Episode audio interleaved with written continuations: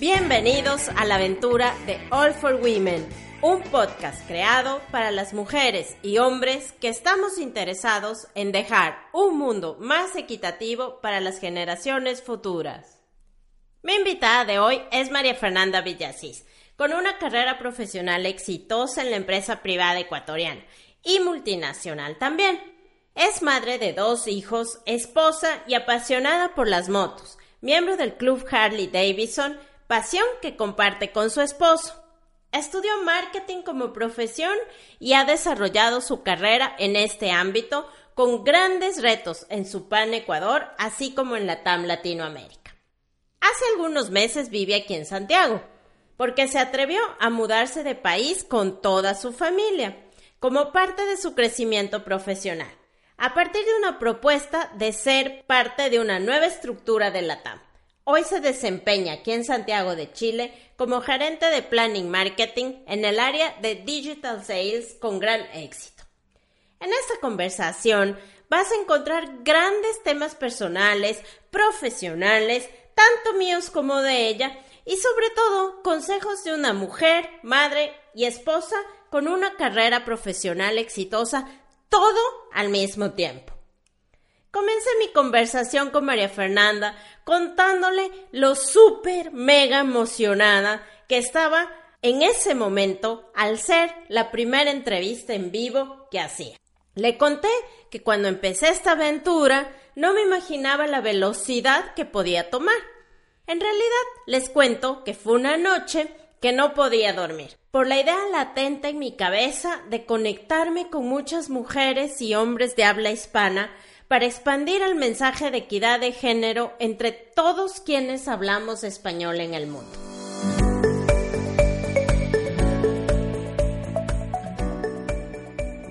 Le conté que así fue como primero compré un micrófono para hacer algunos podcasts sola y la idea también de hacer entrevistas, por supuesto, a mujeres y hombres alrededor del mundo. Pero al día de hoy, casi casi he montado una radio ambulante para conversar con mujeres como María Fernanda y con otras muchas a través de la tecnología. No nos queda ninguna duda de que cuando se une la pasión y propósito al trabajo, logramos cosas inimaginables y es por esto que también con María Fernanda hablamos de los sueños. Así que sin más, le damos la bienvenida hoy a nuestro podcast.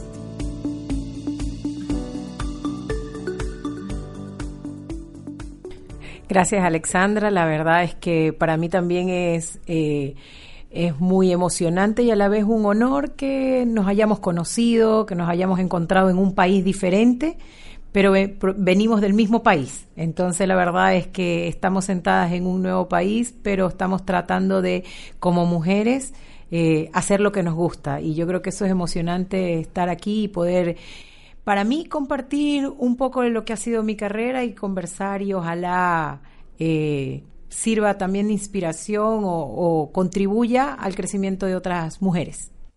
Efectivamente, María Fernanda, muchísimas gracias por unirte a esta causa.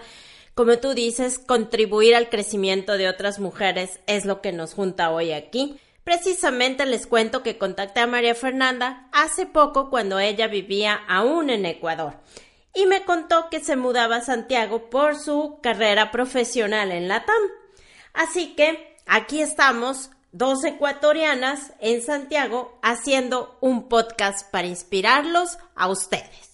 Como les adelanté, hoy vamos a empezar hablando de los sueños. Así que María Fernanda, cuéntanos cuáles fueron tus sueños cuando empezaste tu carrera universitaria y a qué retos te enfrentaste.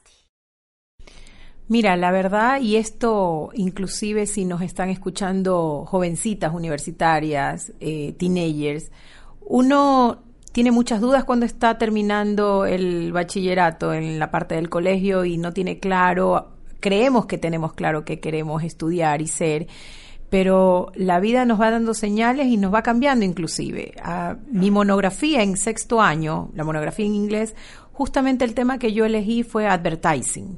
Y lo hice porque me gustaba el mundo de la publicidad y todo. Sin embargo, no pensaba estudiar publicidad. Yo estaba en Ecuador, estaba eh, haciendo los exámenes para ingresar a la carrera de arquitectura. Ya, pensando, mi papá es arquitecto y me gustaba, yo decía, yo quiero ser también arquitecta. Pero una amiga me dijo, ¿por qué no me acompañas? Que ahí está el Mónica Herrera, hoy es Universidad Casa Grande, y quiero estudiar comunicación. Hay diseño gráfico, hay esto, y me llamó la atención la carrera de diseño gráfico. La relacioné, dije arquitectura, dibujo, diseño, diseño gráfico. Bueno, te voy a acompañar, no sabía de esta universidad. La acompañé y me gustó el ambiente, me gustó lo que ofrecieron, e independientemente lo que hice fue, dije, quiero hacer la prueba, quiero hacer el test. Hice el test y pasé. Entonces, eh, fue una, fue una decisión de, de, dos semanas entre que hablaba con mi mamá y me decía no por las carreras tradicionales y la carrera de comunicación, pero y esa carrera y diseño gráfico, ¿qué es esto? ¿Es la computadora? ¿Cómo haces el diseño? Muchas dudas frente a carreras que comenzaban poco a poco. Te estoy hablando que fue eh, estamos hablando en el año 1995, entonces eran carreras nuevas que se sumaban, el marketing y todo, comenzaban su auge. Finalmente tuve el apoyo de mis padres y me dijeron, mira, lo importante es que estudies lo que quieres y si finalmente no es, siempre hay un apoyo para regresar y retomar. Y yo creo que ahí fue ese primer empujón que yo necesité. Entré pensando en que iba a estudiar diseño gráfico y después del primer año, donde veíamos todas las materias, me di cuenta que me gustaba el marketing. Me gustaba mucho la parte estratégica, me gustaba mucho meterme en el tema de, de planificar, de los negocios. Yo venía de físico matemático, me gustaban mucho los números. Entonces, eh, creo que poco a poco, al pasar el segundo, tercero, fui escogiendo la especialidad de marketing y creo que acerté en mi carrera elegí el área de marketing como mi carrera eh, prioritaria. Me gradué como licenciada en comunicación social con la especialidad de marketing en Universidad Casa Grande. Luego continué en la UES como. Eh, continué dos años más para sacar la ingeniería en ciencias empresariales con concentración también en marketing. Y así fue formando y un poco, digamos, acompañando mi crecimiento de carrera universitaria con también mi carrera laboral, porque iba poco a poco metiendo, introduciéndome en el mundo laboral del marketing. Si bien es cierto, no inicié en marketing, pero poco a poco fui direccionando y las cosas se me fueron dando hasta comenzar en el área. Entonces, finalmente hoy día eh, terminé un diplomado en gerencia estratégica de marketing en el Tecnológico de Monterrey y luego terminé una maestría en Business Administration en la UES, también en la Universidad Espíritu Santo y creo que cada una ha ido complementando y actualizándome también. Así que no hay que tenerle miedo a, las carreras o lo que creemos nosotros. Lo importante es que nos vayamos sintiendo seguros de que es la carrera que realmente nos estamos proyectando y nos vemos a futuro en que la vamos a poder ejercer. O sea que tú dices que mm, o recomiendas que si bien no se tiene tan claro quizás al principio, uno puede pensar en cómo se proyecta con esa carrera y a partir de ahí escoger o ir escogiendo la carrera universitaria que uno quisiera seguir. Y se va moldeando. En el caso mío yo entré por un tema de diseño gráfico y al primero o segundo año iba orientándome a marketing y finalmente fue la carrera que le elegí. Nos puede pasar. Sí, 100%. A mí también me pasó lo mismo y, y bueno, entré por una carrera bastante técnica en una universidad en Ecuador que era la Escuela Politécnica del Ejército y después al final terminé estudiando marketing también porque era lo que me gustaba y se asociaba con la creatividad y con los números y, y eso esa fue mi primera carrera digamos así. Así que si podemos dar juntas un consejo sobre la vida universitaria o el principio de la carrera profesional sería este? Sí, yo creo que primero siempre yo partí de un examen de actitudes para que también nosotros nos pueda orientar si iba a tener, porque por mucho que uno quiera y diga me gusta esta carrera, si hay una hay, hay profesionales que hicieron un test en base a experiencia y eso te orienta si tienes las aptitudes correctas o no para emprender esa carrera. No lo da todo, pero sí te va a decir la brecha que tienes para poder alcanzar esa, esa, profesión o no. Entonces yo lo primero que haría es eso, tener claras si las aptitudes que tiene la persona son para esa carrera. Y lo segundo, no tener miedo a equivocarse. O sea, uno puede estar cursando en un año y se da cuenta si le gusta o no. Y, lo importante es que eh, rápidamente podamos decidir y continuar. No es quedarse en el limbo, no es declarar un año sabático, es continuar. Súper buen consejo, no es como retirarse a pensar, sino continuar, aun cuando a veces tengamos dudas de qué es lo que vamos a seguir. Así, que me parece genial este consejo y creo que nos ha pasado a ambas. Y mencionaste una cosa importante que es el apoyo de los papás. Yo tuve el apoyo de mi papá, sobre todo, que me llevaba a la universidad a escoger y a ver, porque él tenía tiempo para, para ayudarme con eso. ¿Qué mensaje nos daría sobre los sueños que tenemos las personas, María Fernanda? Primero, y un poco por mi experiencia, eh, hacer lo que nos gusta, lo que nos apasiona. Tanto en la vida personal como en lo profesional, yo creo que cada individuo no puede hacer algo con, con ganas, con amor, o hacerlo bien si no está convencido de que le gusta hacerlo. Entonces tenemos que hacer lo que realmente nos gusta. Y, el, y cuando decimos nos gusta, tiene que haber un motivo detrás, el por qué. Entonces estar convencido que los sueños se alcanzan cuando realmente perseguimos algo que queremos alcanzar, que lo queremos realmente lograr, no porque está impuesto. Yo creo que cometemos errores cuando los sueños son de uno. Los sueños no son impuestos, nos imponen los sueños. Nosotros tenemos que, sentir que eso es de nosotros y por eso lo vamos a hacer real. Eh, lo otro es pensar en grande. Yo creo que hay que pensar en grande, no importa cuánto, tampoco estoy diciendo infinito, pero hay que pensar en grande e ir viendo para alcanzar ese sueño cuáles son las etapas que tengo que ir cumpliendo para lograrlo. E ir trabajando de a poco, ir trabajando nuestros objetivos, trazar como un plan, un plan, eh, yo digo siempre que en la vida todo es una negociación y un plan. Uno negocia con sus padres desde que naces, desde que eres pequeña estás negociando si quieres comer la comida de lo que te gusta o no, a cambio de qué. Uno negocia en todo el momento. Entonces, uno tiene que tener claro cuál es ese sueño, cuál es el plan para alcanzarlo y con quién tengo que negociar para lograrlo. En mi caso, en la vida profesional y personal, tuve que negociar con mis padres para lograr mi carrera y finalmente que, que acepten de que no iba a continuar una carrera tradicional como arquitectura y me iba a aventurar en una carrera nueva, moderna, que estaba teniendo auge, que era en el mundo de marketing. En el caso de mi esposo, me fue acompañando en mi vida profesional en la ausencia del hogar que me demandaba mi carrera. Pero finalmente era una negociación a cambio de y todos estábamos felices. Entonces, yo creo que es pensar en grande y que lo podemos lograr. Perfecto, pensar en grande. Y como tú dijiste, hay que pensar en grande en los sueños y después ir trazando objetivos. Ir trazando objetivos que nos lleven a ese sueño. Y por supuesto hacer las acciones que se necesitan hacer para lograr nuestros sueños. Con el apoyo de una red de padres, de esposo que mencionaste y después incluso hasta los hijos, ¿no? De toda la familia. Creo que eso es lo más importante de, de desarrollarnos personal y profesionalmente como mujeres. ¿Qué retos has enfrentado, María Fernanda, para crecer profesionalmente? Yo siento que el reto más importante que he atravesado, y, y, no sé si ha sido una coincidencia o es, soy muy católica, entonces siempre digo que Dios me lo pone en el camino, en las diferentes empresas que he trabajado, yo tengo ya cerca de 20 años de experiencia gerenciando áreas de marketing, me ha tocado comenzar de cero. Me han llamado con al menos una persona, un asistente y es arme el equipo.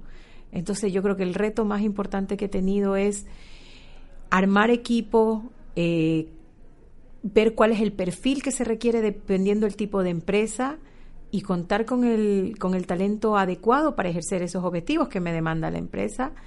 Eh, pero ha sido al mismo tiempo eh, un reto muy rico, muy enriquecedor.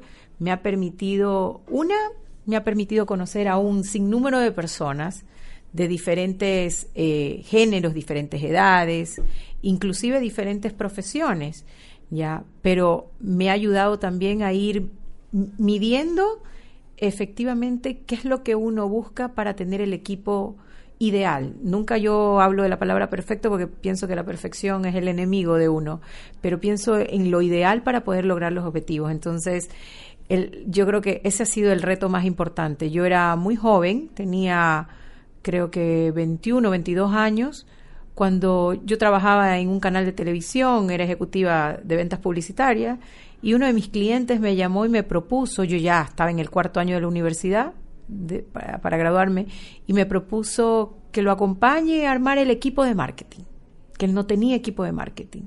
Y bueno, fue un reto. Le agradecí la confianza y comencé como coordinadora de marketing, que era el, el, puesto que se ponía al área hasta ir armando. Luego tuve la jefatura, luego tuve la gerencia y así poco a poco fui también yo desarrollando mis habilidades y mis destrezas en viendo inclusive un poco de, de cosas que uno no sabe, como psicología humana, y viendo eh, acompañada siempre con el área de recursos humanos para detectar cuál era el perfil necesario y el talento que yo requería. Y, y, yo creo que eso fue, o sea, realmente el reto más importante fue eh, armar equipos. Y eso se volvió, como yo te digo, no sé una coincidencia, pero estuve cuatro años en Kikorná, que es una empresa de bebidas en el Ecuador, líder con, con jugos eh, a base de concentrados. Luego de eso eh, pasé a Supan, que Supan es una empresa líder con el 90% de market share en el mercado, una empresa de panificación, y ahí también me tocó armar un equipo de cero. Habían eliminado la estructura, vino una nueva gerencia, armó una nueva estructura, y me tocó nuevamente, llegué a tener ahí 60 personas a cargo, todo un equipo, y ahí sí fue completo. Yo digo que ahí como que me gradué porque armé equipos desde inteligencia de mercado, eh, el área de desarrollo de producto, el área de estrategia de marca, comunicación, activaciones, promociones y teníamos inclusive el área final que era el tema de todo el trade marketing, ¿no? que apoyaba y todo. Entonces, por ser consumo masivo y además yo, yo digo que siempre nos tocó. Luego de eso y en mi trayectoria me contrata la TAM, también me invita a ser parte de una aerolínea en Ecuador que estaba creciendo y no tenía un área de marketing. Entonces me tocó también, pero ahora ver otras características ya no era lo que yo buscaba de expertise en consumo masivo, como había sido los otros 10 años. Entonces era comenzar, inclusive para mí era la empresa de, servicios, entonces yo sabía que tenía los conocimientos, pero no tenía el expertise en una empresa de servicios. Entonces me tocaba también ir aprendiendo a mí en conjunto de juntar un equipo que también tenga algo de conocimiento en el mundo de servicio. Y poco a poco fuimos armando el área de marketing en la TAM. Me llaman ahora acá en Santiago y parto nuevamente de cero. Me dicen, tienes que armar el área de la gerencia de planning. Nuevamente me tocó reclutar personas de diferentes áreas. Eh, por suerte, eh, la mayoría fueron internas de la compañía de diferentes áreas, porque el área de planning es diferente. El área de planning no necesariamente está orientada a la comunicación en el mundo de marketing. Somos los responsables del presupuesto, somos como el área financiera del marketing. Nos encargamos de los indicadores, ver las eficiencias, la locación correcta por país, entonces tenía que buscar talentos de otro lado. Busqué más economistas, ingenieros comerciales. Era otro tipo de talento que fui armando. Entonces, yo creo que el reto más grande ha sido eso, armar equipos multifuncionarios. Sí. Muy interesante, María Fernanda. Creo que mm, entiendo que mm, el reto ha sido rodearte de personas que sepan de las áreas, crear este tipo de equipos y también aprender cada día. Yo todos los días digo que el ser humano aprende de alguien y todos los días aprendemos cosas nuevas. Entonces, creo que el aprendizaje constante es una de las cosas que podemos transmitir a las personas que nos están escuchando y que eso te ha ayudado a crecer profesionalmente en todas las áreas donde has trabajado. Y además que el cambiar de un lugar a otro también te ha enriquecido profesionalmente. Así es. Súper. Captamos entonces. ¿Cuáles son las tres cosas que como mujer has hecho en esta carrera profesional que te han llevado hasta acá? Profesional, personalmente, ¿con qué personas te has rodeado? Digamos, este tipo de cosas que has hecho como mujer para llegar aquí? Si yo tendría que nombrar o enumerar tres cosas, yo creo que lo primero reconocer que el ser humano eh, puede equivocarse. Entonces yo llamo humildad. O sea, uno tiene que ser humilde en reconocer cuando las cosas no van bien, que se equivocó y dar marcha atrás. Yo siempre le digo a mi equipo y lo vengo diciendo en los diferentes, es hasta frase que me la han puesto hasta, eh, me la han puesto hasta en una taza como souvenir. El ego no es parte de mi equipo, el ego no es parte del éxito. Entonces siempre trato de decir que el ego es el enemigo de uno mismo. Entonces uno tiene que reconocer y cuando uno llega a puestos ejecutivos, que se enfrenta y compite con otros ejecutivos, tiene que aprender también a escuchar el lado cuando la otra persona no está de acuerdo con una opinión de uno y reconocer si la opinión es defendible y tenemos los argumentos para creer, perseguir ese objetivo.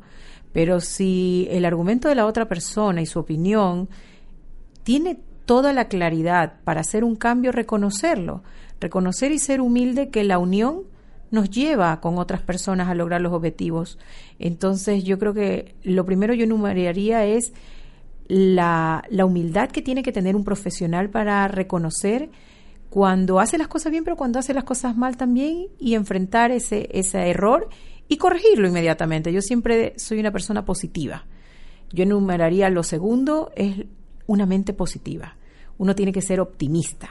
Uno tiene que saber que se enfrenta y que en la vida, así como los países tienen marchas, que es lo que estamos atravesando muchos países hoy en día, tienen pronunciamientos, tienen oposiciones y todo, uno lo atraviesa también diariamente en la parte laboral. No todo el mundo va a estar a gusto porque vivimos en un mundo competitivo.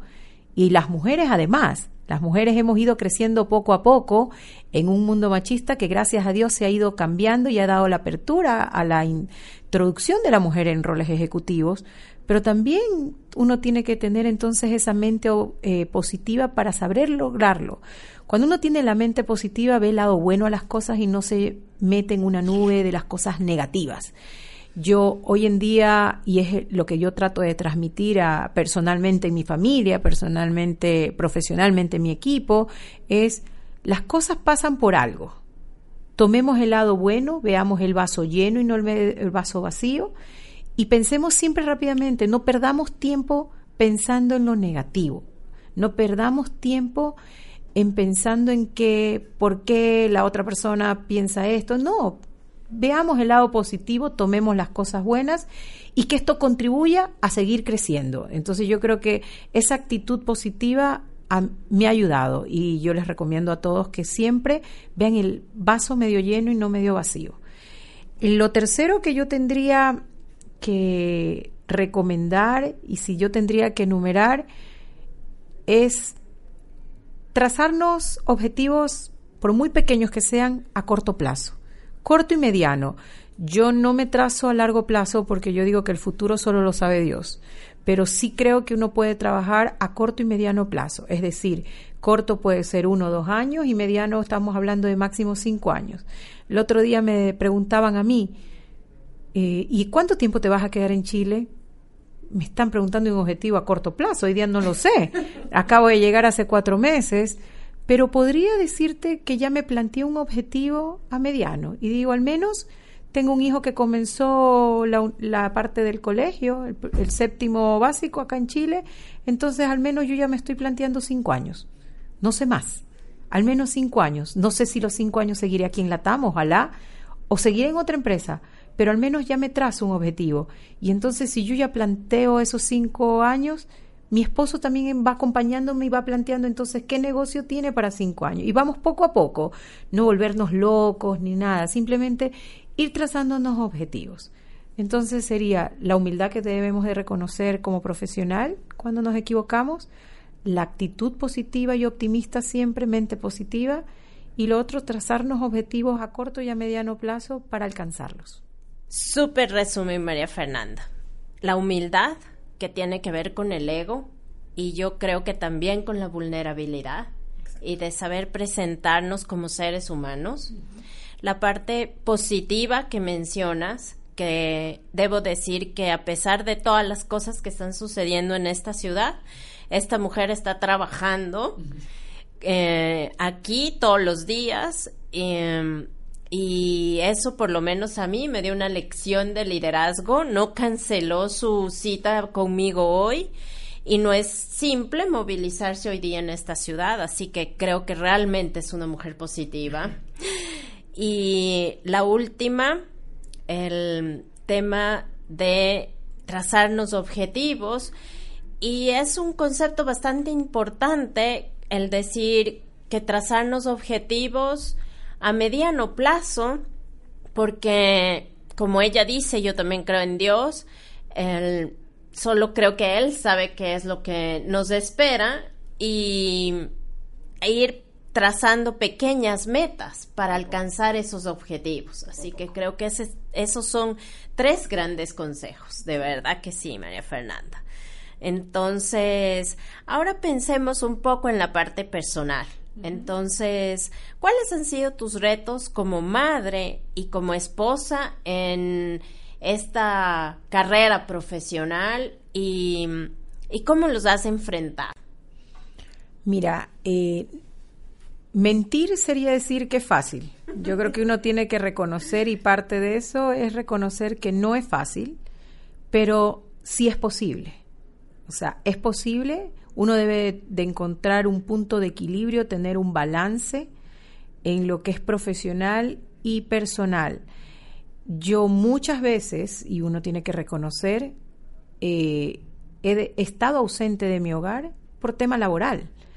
Así que yo, si a alguien tengo que agradecer, obviamente voy a agradecer a Dios en primer lugar, pero si a alguien tengo que agradecer es a mi esposo. Cuando uno tiene una pareja que apoya el crecimiento eh, laboral y además femenino, digamos así, eh, tiene ganado un gran, o sea, ya ahí tiene un gran avance para lograrlo. Él siempre me apoyó, bueno, nos conocimos desde que yo salía del colegio, entonces él estuvo acostumbrado a las, mis largas noches en la universidad, estaba acostumbrado a todo, y luego en la parte laboral, así que ha sido mi, mi gran compañía, mi gran compañía, eh, hoy 22 años de casado, y sigue apoyando y sigue demostrándome cuánto apoya mi crecimiento al él decir, vamos, yo invierto allá, veo qué negocio me pongo, has luchado por tener tu carrera, no te la voy a frenar ahora, te están invitando a participar de un nuevo reto ahora en Santiago, te acompaño. Entonces, yo creo que eso para mí ha sido vital porque esa ausencia como madre que he estado, como madre y esposa que he tenido en el hogar, eh, la he podido llevar porque él ha estado ahí siempre presente. Yo muchas veces hablaba con los psicólogos de los colegios de mis hijos y yo le decía preocupada, dice mi hijo algo, preocupada en que yo no iba a las reuniones, sino que iba mi esposo y me decía, no, y más bien yo la felicito, me dice. Normalmente lo que nosotros encontramos son madres muy dedicadas a los hijos y ausencia de padres. Y en el caso de mis hijos, dos varones, la ausencia del hombre lo veían muy favorable, porque era el hombre, era como lo atípico, y era el hombre el que acompañaba a su hijo varón a formarlo. Y, me dice, no, mientras ellos entiendan, sus hijos entiendan, hablaba hasta con el cura, sintiendo esa culpabilidad, y el cura me decía, ¿tu hogar está feliz? ¿Tú estás feliz? Sí, no, yo estoy feliz, tengo un matrimonio como toda... Eh, como todo pareja, tenemos nuestros altos, bajos, pero vamos bien. Entonces me decía, tus hijos ven eso. Y mientras sus hijos ven eso, no hay esa ausencia tenemos que entender que entonces esa ausencia de tiempo hay que darle en calidad. Entonces yo lo que sí trataba era dar calidad de tiempo, tanto a mi pareja como a mi esposo, como calidad de tiempo a mis hijos. Entonces, mi esposo es motoquero, le gustan las motos y, y, les gusta irse de viaje con su grupo de motos. Todos los jueves salen a andar en moto. Entonces, yo el jueves, independientemente, cansado o no cansada, me subía a la moto con él y el jueves era nuestro momento de pareja y yo lo compartía con él. Entonces ahí venía la parte donde yo decía, tampoco tengo que ser egoísta. Él me ayuda, yo, entonces yo comparto con lo que a él le gusta. Entonces yo compartía con él. Los fines de semana era por regla, nos íbamos a la playa todo el año. Entonces los fines de semana era la calidad de tiempo, inclusive hasta egoísta para el resto de familia, egoísta para el mundo, pero era, era el momento donde compartíamos nuestros hijos y nosotros. Entonces éramos los cuatro. Entonces los cuatro jugábamos ping-pong, los cuatro jugábamos boli, los cuatro jugábamos, los cuatro andábamos en bicicleta, los cuatro. Entonces yo creo que es ese punto de equilibrio y ese balance que uno encuentre como, como madre, como familia. Y, y, y algo que yo sí respetaba era, sí o sí, me tomaba mis vacaciones al año. Los repartía a veces siete, a veces los quince, pero me tomaba mis vacaciones al año. Y esos siete días nos íbamos los cuatro. Y, no, y, eso se respetaba.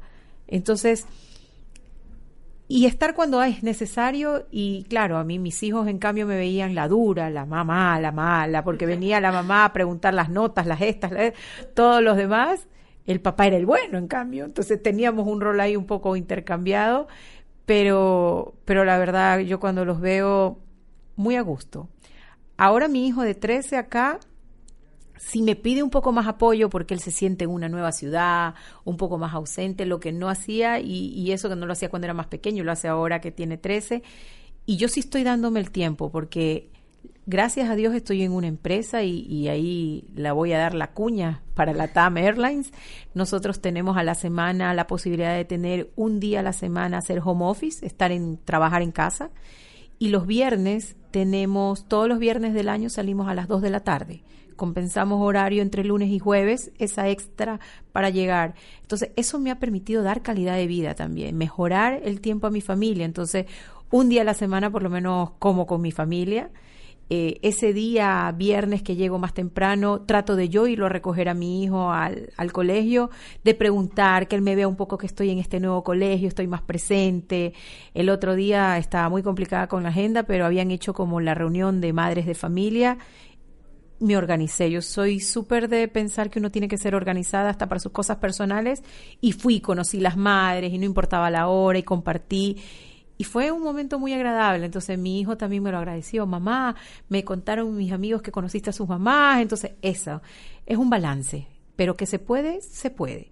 Que es difícil, es difícil cuando uno es mamá trabajadora y tiene muchas responsabilidades como profesional. Pero aquí la clave es organización agendarlo. Yo agendo todo. A mis equipos les enseño que hasta agendo con otro color mis cosas personales, pero lo agendo. Nos dimos cuenta. Muchas gracias, María Fernanda. La verdad es que creo que siempre hay coincidencias entre las mujeres que entrevisto y tú dijiste dos cosas que ya he escuchado. Una o tres, bueno, el apoyo de el esposo porque es súper importante que esa persona nos ayude y nos apoya a hacer las cosas y los a cumplir nuestros sueños. Segundo, la organización, que no cabe duda que en la parte profesional y personal es súper importante. La tercera, el balance y la calidad del tiempo para la familia. Y sobre todo en este tema del balance, el respeto de ese tiempo que es lo que, he escuchado nuevo y diferente, que es el respetar, nos vamos de vacaciones y nos vamos de vacaciones. El fin de semana es para ir a la playa, en este caso, con la familia. Y el, último sería el apoyo de las empresas donde trabajamos, porque este tema del balance del tiempo es súper importante para los hijos. Y como tú dices, los hijos necesitan en distintas formas en distintas etapas de su vida sus padres. Y reconocer esto, que una madre reconozca estas distintas etapas de la vida y que los hijos puedan decir, yo te necesito y un poquito más, y la empresa te dé esa facilidad, es súper importante. Así que creo que en esas tres cosas podemos resumir estos retos personales.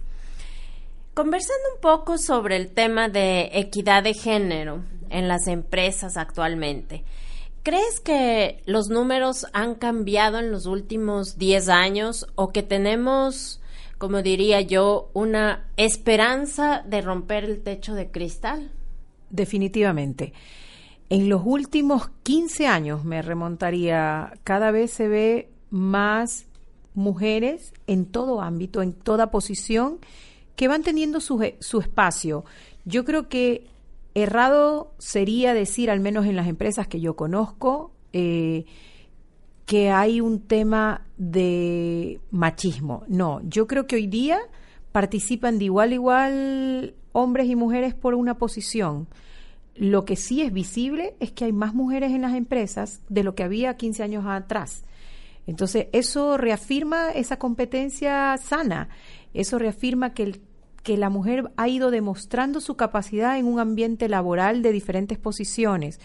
Hoy uno se da cuenta, ya te digo, eh, el otro día yo pedía un Uber y la persona que me vino era una mujer taxista. Eh, hay muchas cosas que uno se va, le va llamando la atención porque uno decía estas eran posiciones de hombre y uno va encontrando mujeres haciendo las posiciones. En las empresas también uno va viendo en una mesa ejecutiva cada vez más mujeres somos parte de esa mesa.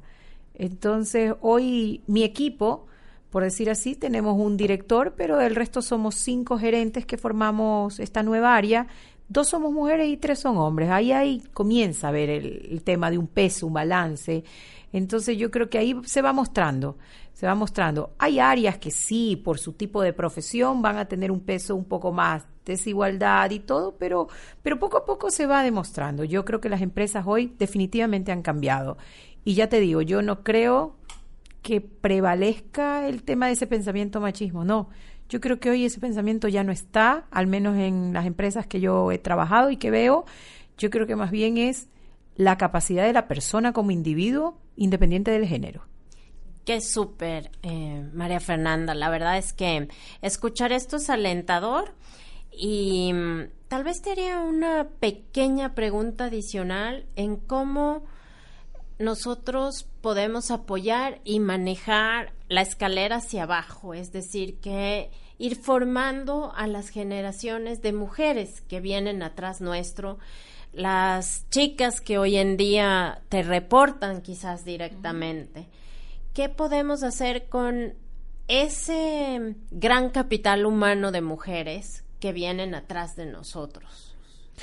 Mira, en el caso de lo que yo he hecho, porque efectivamente en mi equipo yo tengo, somos ocho, de los cuales tengo cinco mujeres y tres varones, ya, tres hombres en el equipo. Eh, un poco lo que yo les transmito independientemente a las mujeres, y solo hablamos de la pregunta a las mujeres, las mujeres estamos consideradas que somos multitask. ¿Por qué? Y, hay hombres que se declaran, no, yo soy de un task. Entonces, no, se dice, no, una cosa a la vez. Las mujeres nacemos ya y desde que vamos poco a poco y ya cuando somos madres sabemos que tenemos el hogar y el trabajo. Ya vamos viendo en dos cosas. Y mientras yo estoy trabajando, estoy pensando en el colegio, estoy pensando en que en la casa no falte esto. Las mujeres somos multitask per se, ya, por, por, por nuestra, digamos así, eh, nuestro rol como mujer. ¿ya? Entonces, lo que yo les recomiendo es mm, no se, no se desesperen, tomen herramientas, cojan eh, tips o cursos de cómo uno puede auto, eh, auto ser eficiente para organizarse y cumplir con todo. Nosotros hoy lo podemos hacer. Eh, personalmente yo a mi equipo les trato de compartir todo lo que yo he lo que me ha servido para llegar a donde estoy. Entonces yo les comparto a ellos tips de programas de eficiencias personales donde parte de hacer ya las cosas, organizar a tiempo, desechar lo que ya no es, ya no tiene valor, priorizar correctamente. Entonces, yo lo que les recomiendo a las mujeres es que por nuestro rol de multitask podemos hacer varias cosas a la vez. Simplemente organicemos en qué tiempo las voy a hacer porque las puedo hacer sí, y para no cometer el error de hacerlo mal, tengo que organizarlo para yo decir, esto lo voy a hacer en este tiempo para cumplirlo. Estoy aquí en este tiempo que me queda. ¿Que puedo hacer las dos cosas? Las puedo. Claramente a la vez no. Uno tiene que ser consciente. Cuando uno dice, ¿puedo hacer dos cosas a la vez? No puedes dos cosas a la vez. Uno puede pensar y tener dos cosas, pero uno tiene que ordenar sus pensamientos y decir, ¿en qué me voy a concentrar primero? Y luego le doy otro al segundo pensamiento. Entonces, que lo podemos hacer, lo podemos, que somos multitask, lo somos, pero también tenemos que organizarnos. Perfecto. Eh, me voy a saltar una pregunta y vamos a la otra después volvemos a la anterior porque me parece que podemos conversar sobre cuáles son las competencias como esta de organización que necesitamos desarrollar nosotras para crecer profesionalmente. Dicen que la mujer tiene un sexto sentido. Yo voy a tomar ese sexto sentido como una percepción innata que tenemos. Es arriesgarse. El arriesgarse, y es algo que yo también siempre transmito, es arriesguese a proponer nuevas ideas. Viene en un rol de la innovación, tanto que en el mundo nos dicen la innovación, la innovación, arriesguense a proponer nuevas ideas, no importa el tipo de idea, ¿ya? Una idea clara, con argumentos sencillos inclusive, ¿ya? Pueden lograr soluciones o encontrar oportunidades de mejoras a corto plazo que pueden contribuir a las empresas. Entonces, arriesguese a proponer. Lo máximo, y siempre lo digo así, que nos pueden decir es no. Y con el no, no perdimos nada no perdimos nada. Entonces, yo creo que es eso, arriesgarse a proponer nuevas ideas. Estamos en toda la capacidad porque siempre vamos a tener ese feeling, esa percepción de hacia dónde deberíamos de ir. Entonces, arriesguémonos, arriesguémonos a proponerlo. Sí, arriesguémonos a proponer y también arriesguemos a, como dice Melinda Gates, eh, alcemos la mano, ¿no? Alcemos la voz. Exacto porque nosotros tenemos ideas, igual que los hombres, por supuesto, pero si no nos arriesgamos a proponer, nunca vamos a ser escuchadas. Así que creo que esa es una excelente competencia aparte de la organización, ¿no? Digamos un poco de coraje. Un pensamiento innovador. Muy bien, un pensamiento innovador que se pueda transmitir. Que se pueda transmitir. Pueden ser cosas sencillas, pero ahí pueden estar los cambios. Perfecto. ¿Cómo definirías liderazgo femenino aparte de esta intuición que es súper valedera? No sé si lo compartan como pensamiento, mm, pero mi opinión es que la mujer no debe de competir con el hombre. Ay, yo comparto 100%. yo soy mujer, yo no quiero ser hombre, yo soy mujer. Entonces, yo creo que lo primero en un rol femenino es reconocer lo que somos y con nuestras capacidades y con nuestros talentos crecer. O sea, yo, yo no voy a pretender que voy a ser hábil para hacer algo y lo voy a poner así como un ejemplo. Sé que mucha gente lo puede hacer, pero yo no tengo la fuerza que tiene mi esposo para levantar herramientas. No la tengo y no me voy a dañar un brazo por creer que yo lo voy a poder hacer. Yo para ese rol voy a llamar al conserje, voy a llamar a un amigo, voy a llamar a mi hijo, yo no lo voy a hacer, no voy a competir con él en eso. Yo voy a hacer mi rol y mi rol tiene que ser demostrar que mis aptitudes, mis capacidades pueden llegar a determinado posición, pero por siendo mujer. Entonces yo creo que lo primero es no compitamos con lo que es ser hombre, seamos mujeres y entendamos lo que significa ser mujeres. Y por eso digo, no sé si el pensamiento lo compartan muchas porque hay hay una línea muy fina en lo que es ser feminista. 100%. Y yo creo que ahí hay, hay una confusión. Yo no voy a ir a pelear con un hombre. No, yo voy a defender lo que yo puedo hacer. Entonces yo creo que el liderazgo femenino es demostrar que podemos hacer las cosas y no compararnos, sino demostrar lo que nosotros podemos hacer, nuestras capacidades, demostrar que hemos hecho a las empresas crecer con nuestras ideas, demostrar, y que es más, no hay nada más satisfactorio para las personas que independientemente vengan y te digan, lo hiciste bien. Y ahí tú estás poniendo tu grano de arena como mujer. Lo hiciste bien y además eres mujer. Entonces, en un mundo donde cada vez vamos demostrando más, yo creo que eso es. Exactamente, somos diferentes. Somos diferentes. Y por eso hablamos de equidad de género y no igualdad. Exacto. Porque no somos iguales. No. Cada uno tiene su, sus fortalezas y sus áreas para desarrollar, por supuesto. Y la idea aquí no es competir. No. La idea es que somos complementarios. Exacto. Algunos tenemos, digo, biológicamente la madre, la mujer tiene una intuición un poco más desarrollada quizás, que es la que hablábamos hace un rato, y un hombre tal vez puede tener otras cosas más desarrolladas que nosotras y por algo decimos que somos complementarios. No, no, no estamos para competir. No, y, y a eso súmale que la fuerza desde el mundo del ejemplo que yo ponía, hay hombres que pueden tener mucha fuerza física, pero muchos de los hombres nos dicen a las madres, yo no podría tener, dar a luz un hijo. Entonces, ahí tú das, hay una fuerza mental. Sí, entonces dice, hay una fuerza mental, la mujer lo puede porque se convence que lo puede hacer. Y yo creo que aquí es esa parte, el, el convencer que muchas veces dicen es vencer. Entonces yo, yo apuntaría eso. Nuestro rol como mujeres es reconocer que somos diferentes, no somos iguales, somos mujeres y por eso tenemos nuestras propias capacidades, pero convencernos que podemos hacer.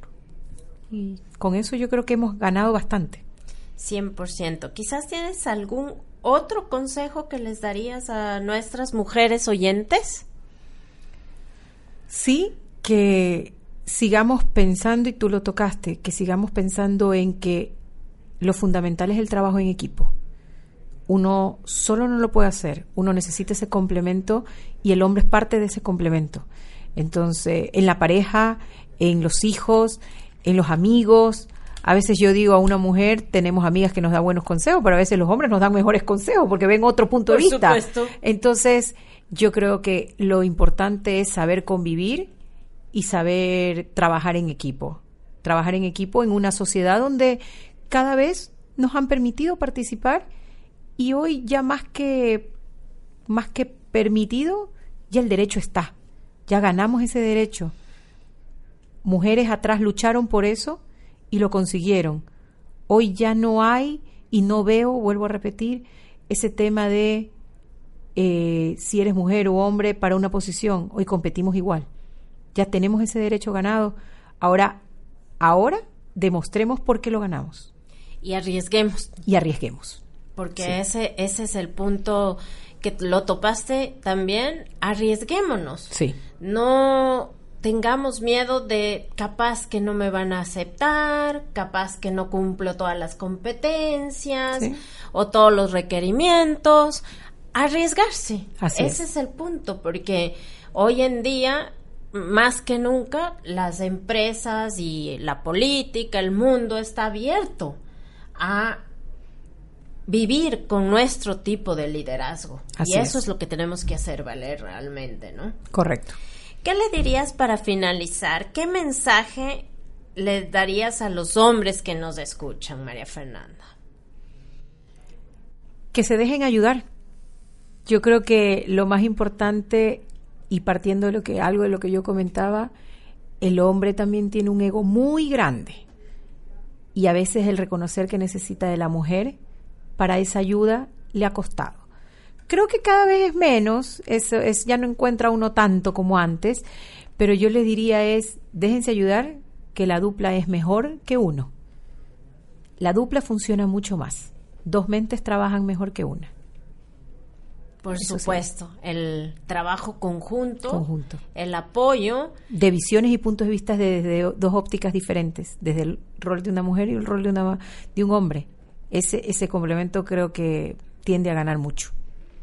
Qué interesante, María Fernanda. De verdad que te agradezco cada vez que converso con una de ustedes.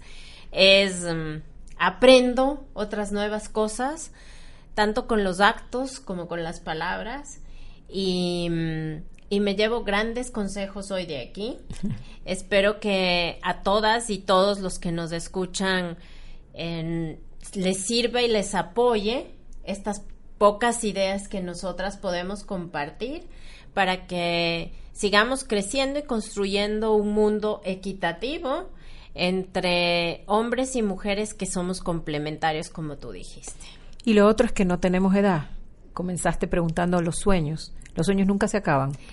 Los sueños, los sueños siempre son nuevos, siempre cambian, siempre tenemos nuevos sueños.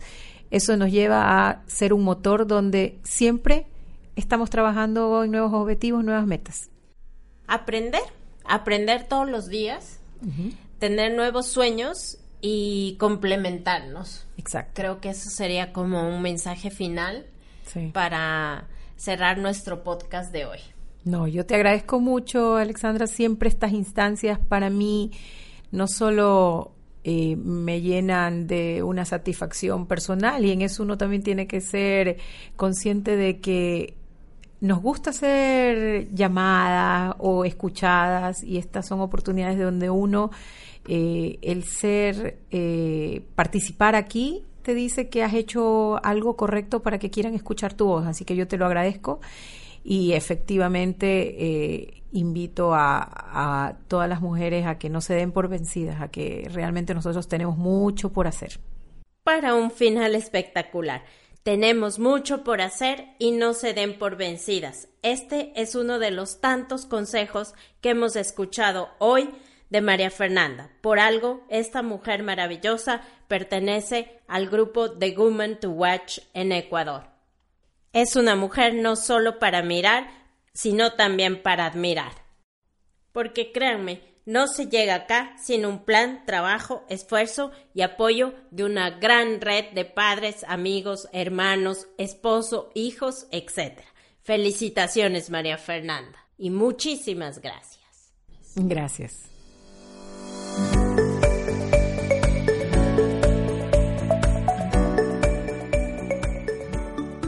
Esta es una producción personal con la colaboración de Menta Digital de Juliana Maya, con la ayuda de Bernard Erazo en la edición. Compártelo con la mayoría de personas posibles, para que el mensaje se difunda y vayamos poniendo granos de arena en la construcción de un mundo diferente para las generaciones futuras. Me puedes seguir en Instagram en la cuenta All for Women Podcast. Y recuerda que tienes otros recursos escritos en el blog de mi página web www.alexandrapontón.com. Déjame tus comentarios y sugerencias. Todo lo constructivo es bienvenido.